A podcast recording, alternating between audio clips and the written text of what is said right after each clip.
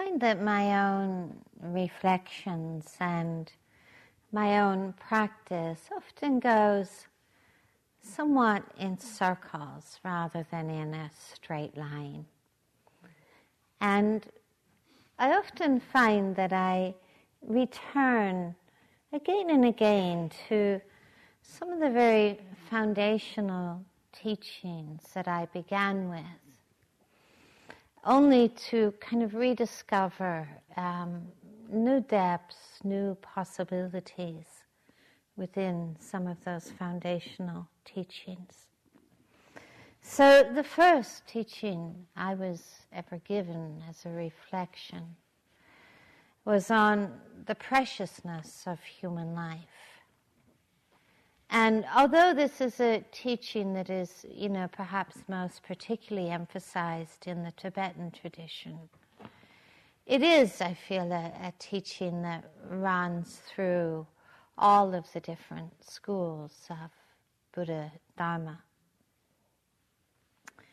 So I'd like to begin with a poem by Mary Oliver called Messenger. Says, My work is loving the world. Here the sunflowers, there the hummingbird, equal seekers of sweetness. Here the quickening yeast, there the blue plums, here the clam deep in the speckled sand. Are my boots old? Is my coat torn? Am I no longer young and still not half perfect? Let me keep my mind on what matters, which is my work, which is mostly standing still and learning to be astonished. The phoebe, the delphinium, the sheep in the pasture and the pasture, which is mostly rejoicing since all the ingredients are here. Which is gratitude to be given a mind and a heart and these body clothes, a mouth with which to give shouts of joy to the moth and the wren, to the sleepy dug up clam, telling them all over and over how it is that we live forever.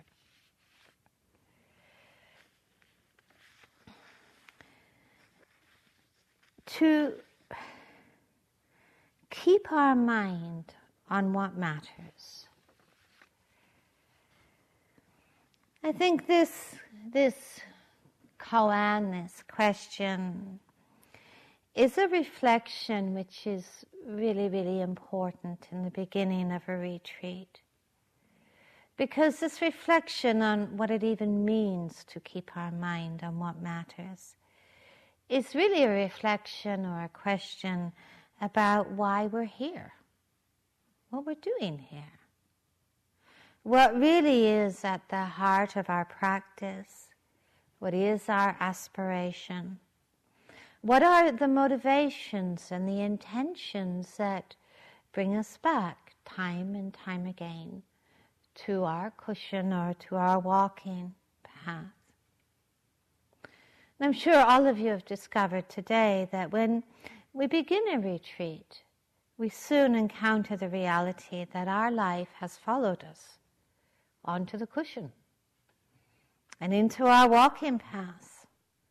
All the issues and concerns that have occupied us in our life, they unfortunately, or just, they just don't magically disappear because we changed our address. Mm-hmm. Our mind and our body are our companions, and all the things a mind can do in our life, it will do on a retreat. And you've probably discovered just through the way that your thoughts have gone today that actually many, many things matter to us our families, our work, our relationships, our likes, our dislikes, our preferences all the things that we struggle with or dwell upon, all our hopes and delights. It's what the Buddha called the 10,000 joys and the 10,000 sorrows of every human life. And in this swirling vortex of so many thoughts that are calling for our attention, it's actually not really that easy to keep in mind what really matters, or perhaps even to sense what really matters. Yet, in truth, this is actually what we're asked to do. And a retreat is really an opportunity to discover or to rediscover what we most deeply value. It's a question of remembering. And we all start in the same place. You know, we all start by taking our seat, by finding our feet. And then sometimes we just begin to remember that in this changing and uncertain and unpredictable life, that what most is of most enduring value, what is too important to forget, is about really what it means to be alive. A friend of mine, she invited uh, Narayan and I to her 60th birthday party, and this was in a really quite small a pretty conventional town in Massachusetts, and many of the birthday guests were, were just local folks, you know, you know, wall builders and plumbers and, you know, just ordinary people. And it started out as really a kind of, you know, kind of normal birthday party, you know, where people, you know, had a glass of wine and something nice to eat and, you know, chatted about this and that. And then, and then everybody was invited to go into this other room where she had all these tables set up with the chairs, you know, and, and in front of every chair there was a piece of slate on the table and a piece of chalk. And the invitation was to design your own tombstone. Which is, I think, a kind of an unusual kind of birthday party. Um, but I, it struck me, it really struck me, and it, it really struck me what it would be like to begin a retreat that way. You know, if you came into the hall and there was a piece of slate in front of your cushion and and that was our first exercise that we didn't sit or walk, but that we just all designed our own tombstone. And to really think, well, what do we want to write on it? What would we really want to write on it? We wouldn't want to write, you know, here lies a perfect breather. you know, or, or here lives, you know, here lies the chaotic mind that never figured out how to be clear.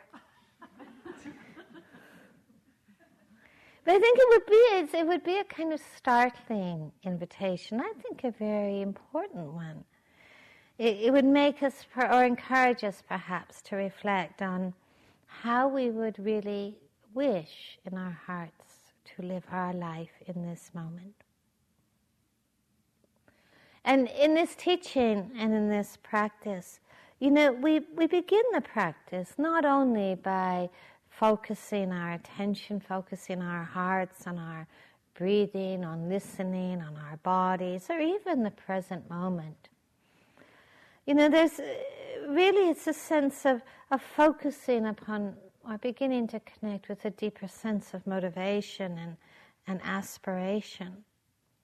And if we ask ourselves what really matters, what, what is truly important to us, I think the, the answers for most of us are fairly simple. It, you know, it's not about having certain experiences that will come and go. It, it's not about the kind of concentration we have. Most of us come here to really understand what it means to have a compassionate and wise and liberated heart and life. Now, in, in the Tibetan tradition, a really very profound weight and significance is, is given to this question of, of motivation and aspiration. I certainly, when I began to practice, I, I was really uh, quite surprised in a way that um, to see that I was beginning with disappointed expectations, disappointed demands, even. You know, that instead of being taught all this tantric meditation I'd read about, um, I was, you know, sent off with this kind of like assignment, um, you know, like homework, you know, like like go away and and and reflect upon why you want to do this. And actually, for months, to say it was for months, to reflect upon aspiration and motivation. It, in the Tibetan tradition, these are called, these are some of the preliminary practices that essentially serve to focus our minds and hearts. The Dalai Lama calls these preliminary practices preparing the ground of the mind, preparing the ground of the heart. And then, of course, we could ask, well, what are we preparing for? And I think we're preparing to understand what really matters. That preparing the ground of the heart so it's inclined towards compassion and liberation. These preliminary practices really began with the reflection upon interconnectedness. And the, the metaphor that was used was to imagine all of the beings in this world, the countless beings in this world, and to imagine that each and every one of them could have been my mother at some point.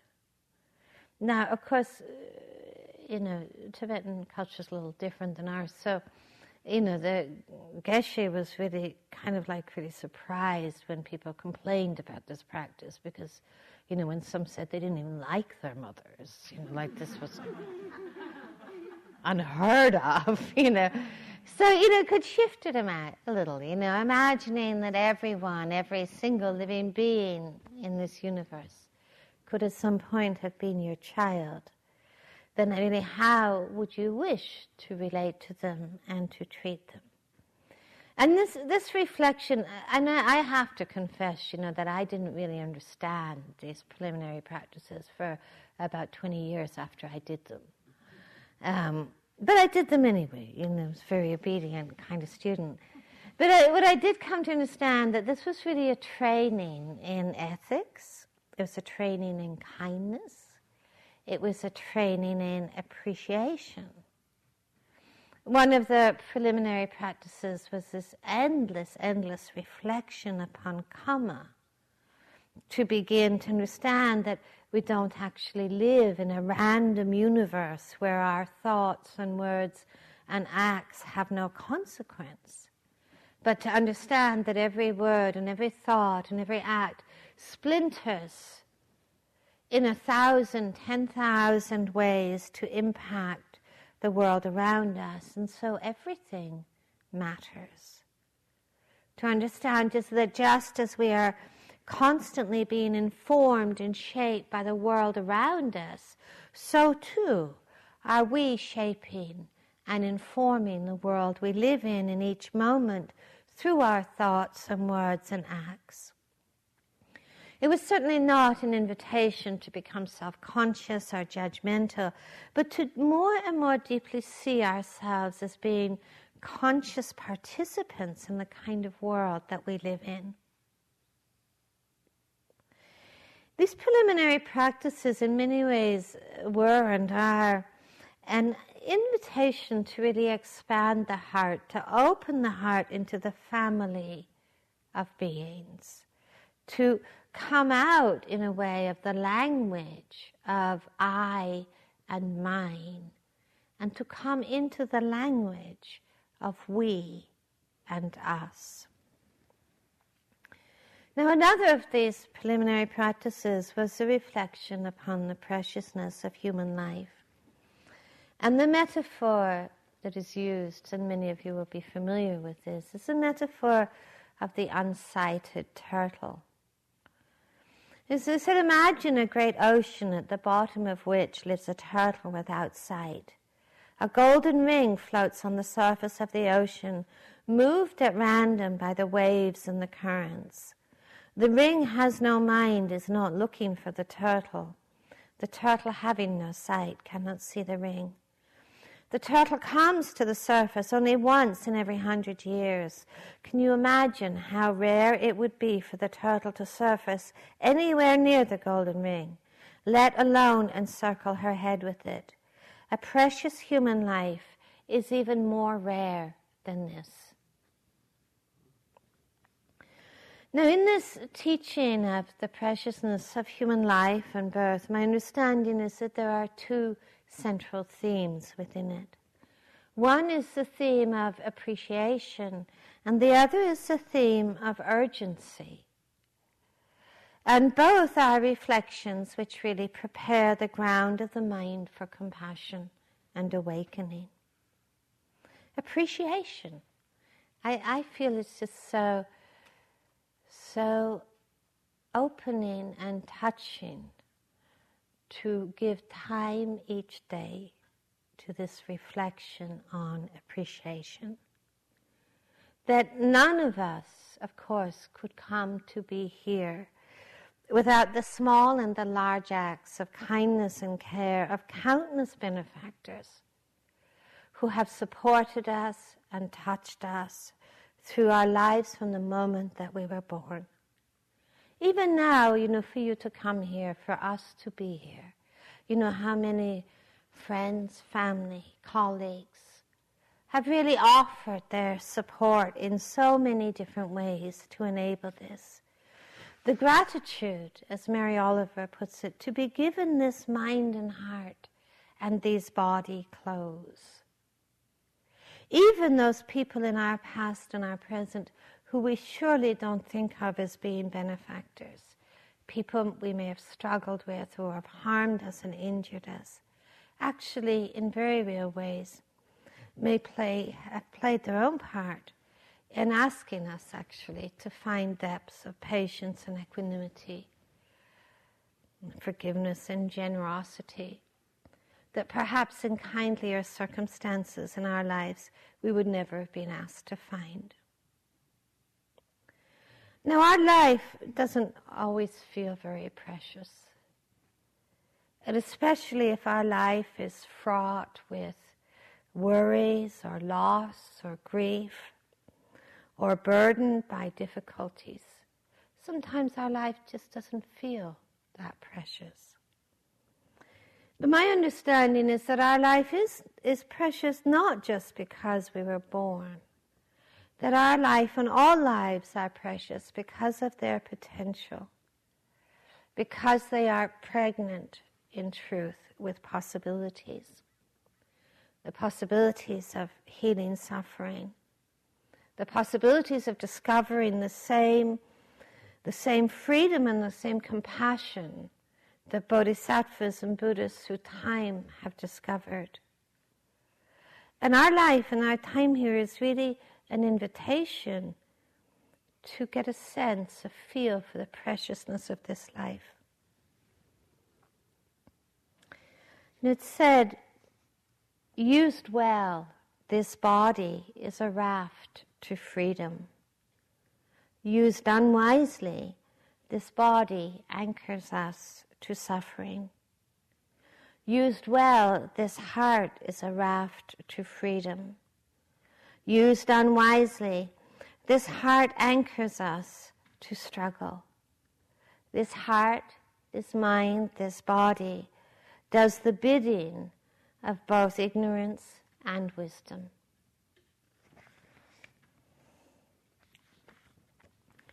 I think knowing the difference between these two of using well or unwell, using wisely or unwisely, is actually part of the journey of, of focusing our minds and hearts.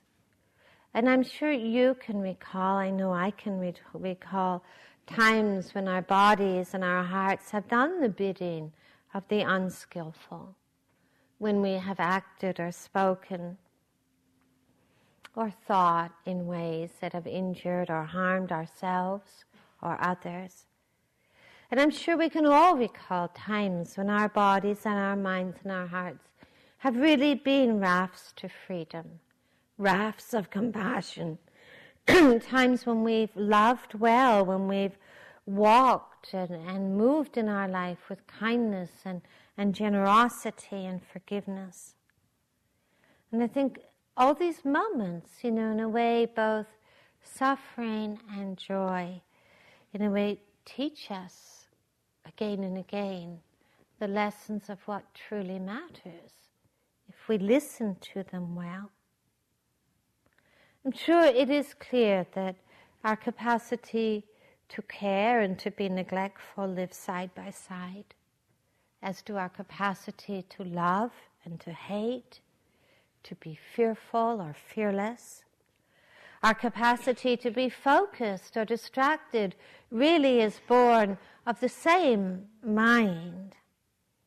And what we start to see moment over more and more, I think, in the practice, is that really what comes into being, what grows and what develops, is really what we feed and nurture. Is what we care for. I think our life and everything we experience in it teaches us that the power of, about the power of hatred and love, about the power of what heals and liberates. What we feed and nurture more and more, we come to see this is not something predestined. You know, we are not fated to be a certain way. I, I really have trouble with this kind of typecasting, you know, where people say, you know, I'm this type of person, you know, I've always been this type of person. You know, I'm I'm an aversive type, or I'm a, a greed type, or I'm a deluded type. You know, it's like a club. You know, that you have a membership in. It's not like that. You know, moment to moment, the more aware we are, the more you see the choices of the moment, the choices of what you nurture, the choices of what you care for. This is actually what comes into being. This is actually the practice of the moment. You know, sometimes mindfulness is translated as remembering. And keeping in mind, remembering, not only to be, rem- to be present, but remembering why. Why we are present. You know, not, not to turn this into some sort of cliche or mantra, you know, just be present as if that's it. It's actually be present in the service of wisdom. In a way, the teaching of the preciousness of human life is a reflection of the freedoms that we are blessed with, and actually the blessings of what we are freed from. You know, freedom, in a way, we, are, we have the freedom to have the opportunity to practice. We have the freedom to find a path that leads to unshakable freedom. Being here is an ex- incredible expression of those freedoms. You know, traditionally it's said, you know, you know, one of the characteristics of a precious human life is that you're not born in a barbaric place or barbaric times. Now, some of us might kind of like argue with that a little, you know, but not really because we have we have the freedom to make choices. We don't wake up each morning as countless beings and people in this world wake up wondering if we have enough to eat today or enough shelter for those that we love. Our life isn't governed by many, like many in this world, of just simply hoping to survive. I read a, something said by a woman in one of these terrible refugee camps in Darfur. She says she, each morning she wakes up with two bleak choices. That if she goes out to collect water, she risks being raped or even killed, and then her children would die. And that if she didn't risk going out for water, she risked her children dying of thirst. We've the freedom of being born in a, way, in a way, a fortunate place and time. It's a blessing of being able to hear the Dharma. You know, last uh, last year, the year before, I went to Cuba with Mary, and I was quite astonished, really, to to really eh, encounter this incredible thirst for the practice and the teaching, and yet this. Um, it was almost like going somewhere 40 years ago. You know, if I, I, I one time said something that the Dalai Lama had said, and somebody on the retreat said to me, Who's the Dalai Lama? And yet, in that situation, you know, which in a way we could say, oh, is so cut off, you know, this incredible heart and thirst for the practice where people actually were willing to make remarkable sacrifices to be there. You know, something that so touched me were people on the retreat in Cuba who'd saved up out of their rations for months in order to supplement the, the rations of food provided on the retreat. I actually found that so humbling, you know, that kind of nobility of spirit, the sense of, of dedication and, and gratitude. And, you know, being aware, you know, speaking about these situations, you know, it's not, you know, it, it's not in the service of, oh, yes, we should feel guilty. You know, it, it, it's not like, you know, when you were a child and, you know, you know, you're my mother used to say to me, Look, you, you better finish your dinner. Think of all those people in the world who don't have anything to eat, you know, as if you're kind of like this kid, you know, what am I going to do? Package up my leftovers, you know. It's not in order to make us feel guilty or, or ashamed, but in a way to really, I don't know, somehow appreciate the miracle of being able to wake up each morning, the miracle of being here, to have a body, and it doesn't have to be a perfect body to practice. It just needs to be well enough to breathe. It's actually all we need. You know, it, it, just needs to be well enough to, to, to be able to be here, to listen. And isn't it a miracle, actually, that we have the capacity in our lives not to be governed by the craving for power and ambition and prestige, that we can actually see perhaps some of the emptiness of that. Even to be able to let go is a freedom. We have the blessings of being born as women, as, as women in a time and place where we can do this.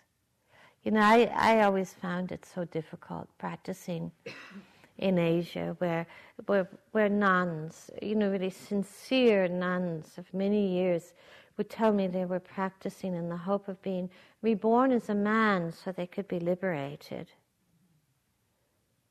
And you know, that, that sense of, you know, that lack of freedom wasn't just external, it was, it was a kind of internal belief system of being inadequate and, and not good enough and not worthy. You know, and I think sometimes, of course, we might see the residues in small and large ways in ourselves of that sense, maybe, of being not good enough or not worthy. But we have the encouragement to really question those belief systems. We have the encouragement to really see the lethalness, the toxicity of those belief systems and bindings. And to have that freedom you know, we're not just lucky. Lucky is a word I really don't do. we're fortunate. We're actually fortunate. We're fortunate to have the capacity to begin to turn the tides of ill will and craving in our own hearts. We're fortunate to have the capacity to begin to understand where suffering and anguish arises from and to nurture all that truly matters. You know, in many ways, these blessings that are so part of our life, they really speak of our capacity rather than our incapacity, of possibilities rather than impossibility. The possibility, really, of embodying compassion, of healing suffering. This is actually what makes our life precious in a way, these blessings ennoble our lives. You know, sometimes I feel like when we practice here, I feel like we practice for all the women who can't. You know, I feel like we practice for all the beings in the world who cannot. Now, the second contemplation, and I hope you don't find this grim, but the second contemplation, which encourages, which is, follows on the heels of this reflection on the preciousness of human life, and maybe this isn't a surprise, is a reflection upon impermanence. That this life, which is so precious, is also in, so incredibly fragile. I don't know if any of you have ever been to see the Body Worlds exhibition. Uh, you know, that exhibition with this German doctor has plastinated all these corpses, you know, so you have all this kind of exhibition of all these corpses, yeah, without skin. But it's so, I was so, I, I went to it recently and I was just so stunned and astonished to see this you know, when you see the inside, I mean, it takes body contemplation to a whole new level you know. but when you see the inside of a body, you know, and it's so remarkably complex, but so fragile, and just one thing that goes amiss, and this life just ends. And that was just such an extraordinary sense of it. Now, of course, in this tradition, we've actually been encouraged to do this kind of contemplation for a very, very long time. Um, this life that's so fragile, we don't know how long it will be. We don't know how it will end. And in truth, this reflection on impermanence is really intended to foster that sense of urgency and commitment, to focus on what really matters, and to practice in a way as if our life depends upon it. And in truth, it does. Nagarjuna a great Indian teacher once said, he said, life flickers in the flurries of a thousand ills, more fragile than a bubble in a stream. In sleep, each breath departs and is again drawn in. How wondrous that we wake up still. Hmm? And the, the Buddha went on with this. He said, There is no great, greater realization than being aware of the impermanence of our life. That just as the elephant's footprint is the greatest of all animals' footprints, so is the meditation on impermanence the most powerful of all meditations. Now, it is, of course, not just the fact of impermanence that we are encouraged to reflect upon and know, because most of us don't argue with the fact, but to understand the implications of impermanence and to, to really allow the implications of impermanence to inform and affect our entire attitude to our life and how we live it. To understand the implications of impermanence and to live in the light of what truly matters. To live wholeheartedly, to live in an undistracted way, to love deeply all that is precious moment to moment, and then to learn to let it go. In a very real way, this entire practice is a training in learning how to die. It is a training in non clinging it's a training in non grasping. And actually, being a training and learning how to die, it is also, in the same way, a training in freedom. Now, the first of the reflections in the teaching and the reflection on impermanence is a reflection on, on death and dying, not just as a theory, because, like impermanence, most of us don't argue with the fact of dying or the fact of death. We see it as a fact, but we don't always see it as part of our own life cycle, do we? You know, and, and I think conventionally in our culture, you know, it's considered kind of grim and morbid and depressing to reflect upon death. But that's really from the standpoint of clinging and grasping. In truth, it's really a reflection that's so deeply awakening because it really teaches us how to live. And it brings into our life not a sense of haste, but this sense of urgency and passion. I don't know, I'm sure all of us, or many of you have experienced it, when there's someone you, you really care for and really love dies. It's, even when you know it's coming, it's like really still this incredible sense of surprise. This sense of being oh, also startled into wakefulness. You know, and, and immediately, you know, everything that didn't matter falls away. You know, and in the face of someone we care for who dies, you know, we, we do feel at peace if we have said to them everything that has been important, if we've communicated our love and our care, and we feel deeply regretful if we haven't communicated all that matters.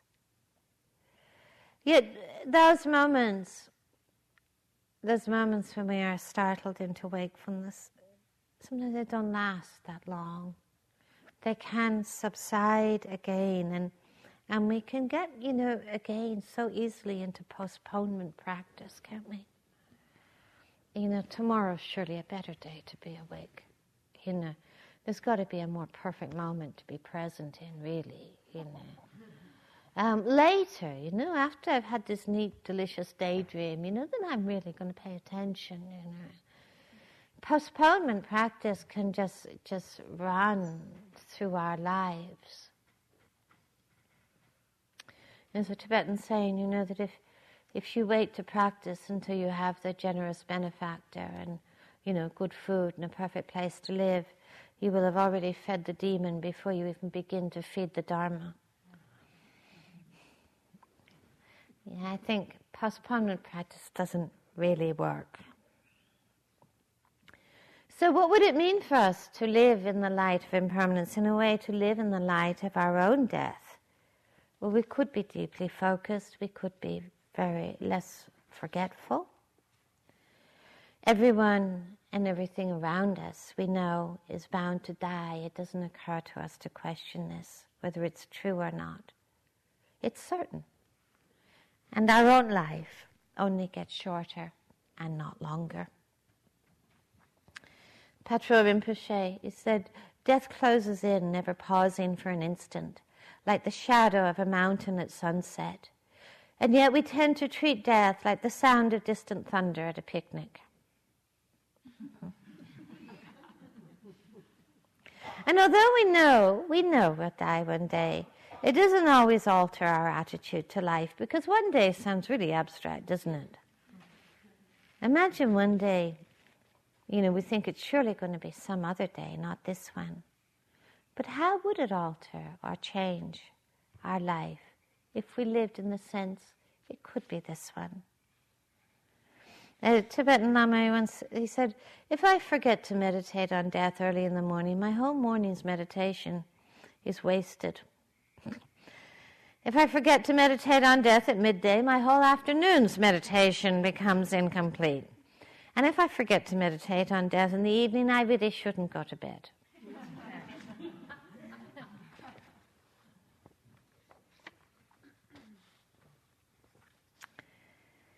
I think what would our life be like if we could truly feel while sitting or standing or walking or lying down that this could be our last act?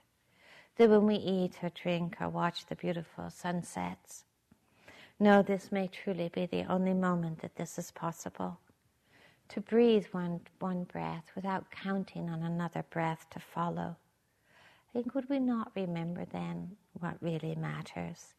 To love, to be present, to live wholeheartedly, to live with appreciation and gratitude, urgency, and to explore really what it means to liberate this moment.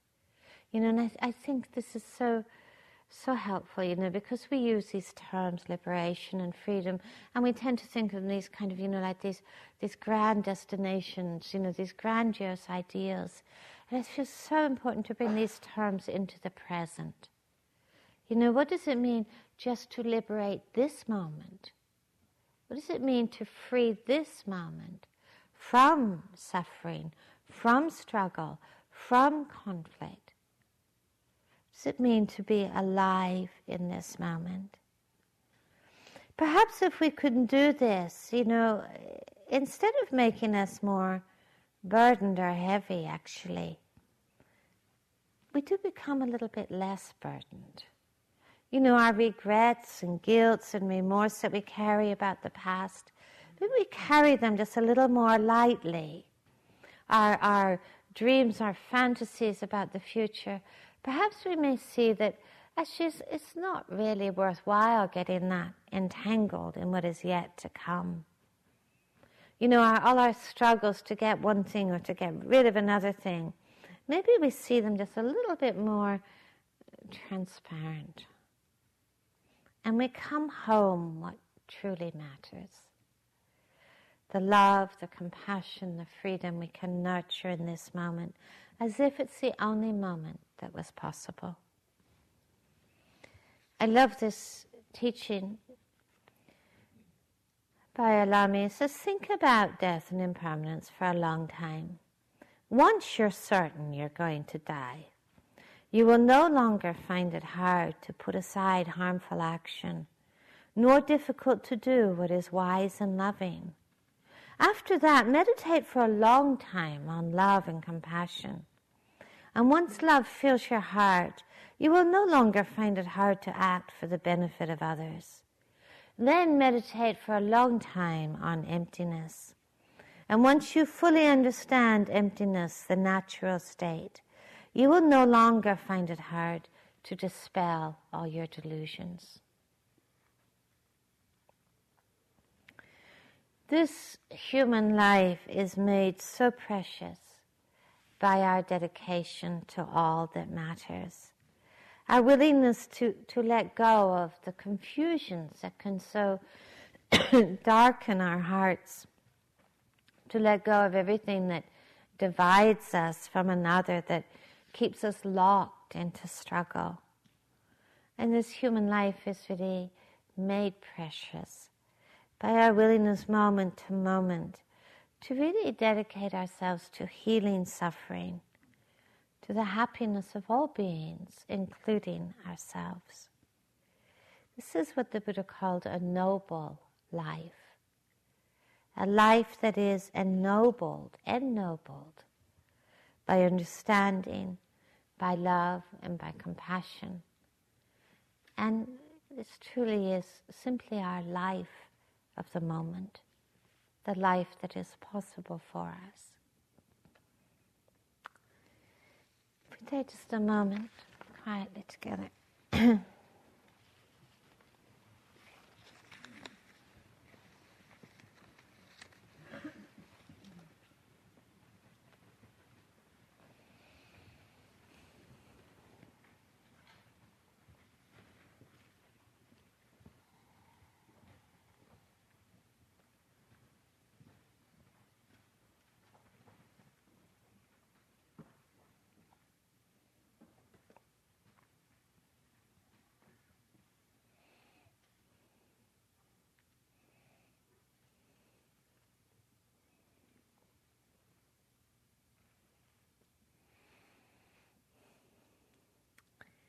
May all beings be free from struggle.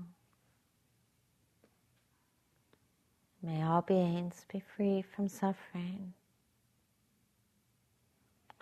May all beings live compassionate and free heart.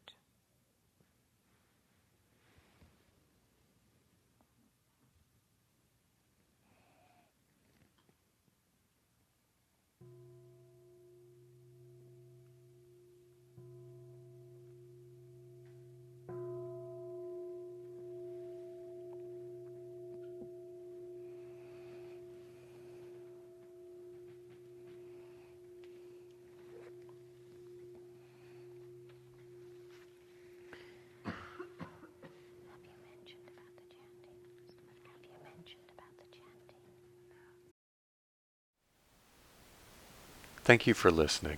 To learn how you can support the teachers and Dharma Seed, please visit dharmaseed.org slash donate.